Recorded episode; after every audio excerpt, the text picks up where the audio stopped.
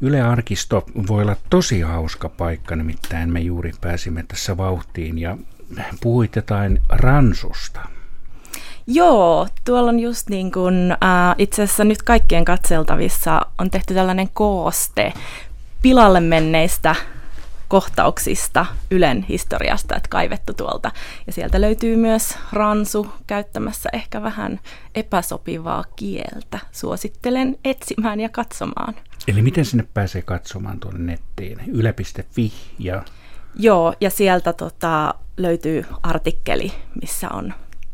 mä en muista nyt, mikä sen otsikko oli. Mutta sieltä löytyy. Sieltä löytyy, ja sitten somessa on, Facebookissa on jaettu tuolla. Kioski ainakin on jakanut ja Yle Uutiset.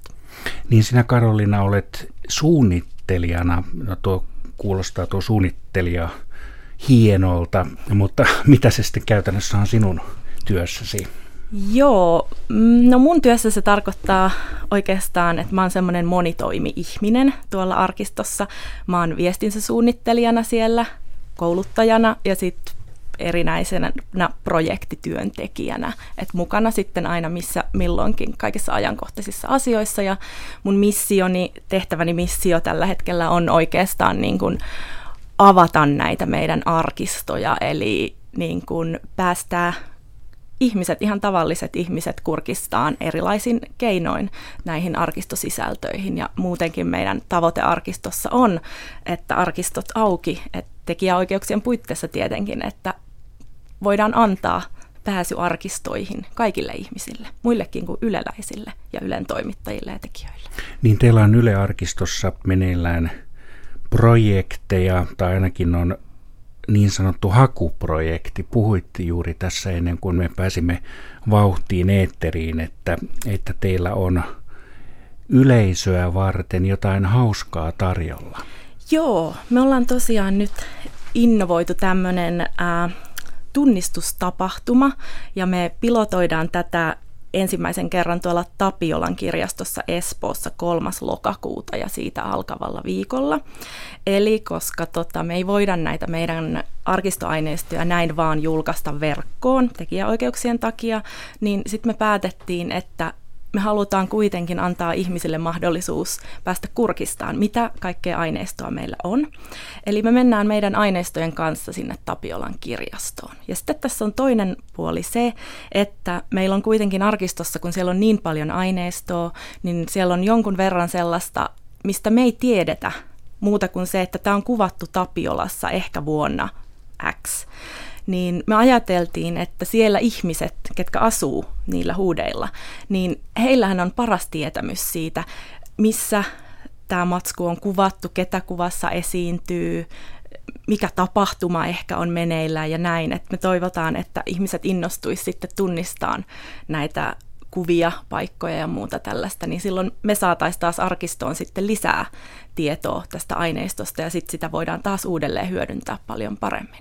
Teillä on kyseessä siis filmimateriaalia. Joo, tämä on nyt niin kuin nimenomaan sellaista vanhaa filmille kuvattua filmiaineistoa tuolta 50-60-luvulta, kun Tapiolaa alettiin rakentamaan. Tapiolan kirjastoon niin pääsee kuka tahansa 3. päivästä tutustumaan. Joo, kyllä. Meillä on semmoinen avajaistapahtuma 3. lokakuuta, ja sitten sillä viikolla, niin sinne voi kuka tahansa mennä katsoa näitä aineistoja, ihan vaan katsoa, jos haluaa, tai sitten jos innostuu, niin tosiaan tunnistaa sieltä paikkoja ja mahdollisesti ihmisiä ja kaikkea tällaista. Ja sitten tässä on ajatus, niin kun, että me voitaisiin jatkossa laajentaa tätä niin ihan siis pääkaupunkiseudun ulkopuolellekin, koska aineistoahan arkistossa on ihan ympäri Suomen. Kuinka kauan tuo tilaisuus tai tapahtuma on? Se on nyt viikon verran. Siellä, kyllä, kirjastoaukiolon puitteissa. Niin tuon tyyppistähän on jossakin lehdissäkin on peräänkuulutettu, että tunnetteko tämän ihmisen tässä valokuvassa tai keitä tässä on, niin tämä on hauska tapa lähestyttää ihmisiä. Kyllä, kyllä, nimenomaan, ja me halutaan niin kuin antaa tosiaan pääsy näihin aineistoihin ja tehdä yhdessä ihmisten kanssa näitä juttuja. Kuluttajavieraanaan Yle-arkiston suunnittelija Karoliina Koivula, niin sinä puhuit myös hauskasta asiasta, nimittäin junapummeista. Ja jäin miettimään, että mitähän se oli, että tällainenkin projekti on tiedossa. Joo, tämä on sitten myös tällainen toisenlainen keissi. Eli tosiaan meillä on nyt suunnitteilla tämmöinen Junapummit podcast-sarja, joka on tulossa kuunneltavaksi ja ladattavaksi tuossa marraskuun alussa Areenaan. Ja Jenni Stammaier on käsikirjoittamassa tätä. Ja tämä oli silleen hauska keissi, että meidän käsiimme tippui tämmöinen C-kasetti, jossa tällainen suomalainen henkilö nimeltä Hannes kertoo elämästään junapummina 20-luvun Kanadassa ja Yhdysvalloissa. Ja me tehdään tästä hänen tarinastaan, Jenni käsikirjoittaa, niin tosiaan tällainen podcast-sarja. Ja sitten tähän liitetään, että sitä pystyy myös sitten visuaalisesti seuraamaan sitä Hanneksen tarinaa ja sitä aikakautta, sitä niin kuin 20-luvun Amerikkaa ja Kanadaa ja kaikkea tällaista, että tosiaan siellä ihmiset, suomalaisia oli niin kuin junapummeina, niin näitä pystyy sitten seuraamaan tuolla Yle Historian Instagramissa ja Yle Historia Facebookin kautta, niin kuin, että tuodaan tähän tällainen sosiaalisen median aspekti. Niin sitä kautta sitten yleisö pääsee laajentamaan tai jopa osallistumaan Kyllä. ohjelman tekoon. Kyllä. Eli miten siihen siis pystyy osallistumaan?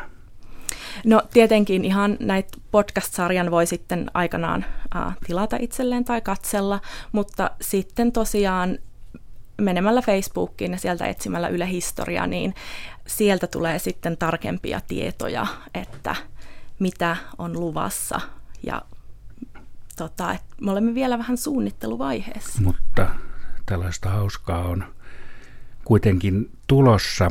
No Yle-arkisto. Mitäs tämä Eläväarkisto, kun netistä löytyy kaikkien? Onko se sama asia vai osa sitä?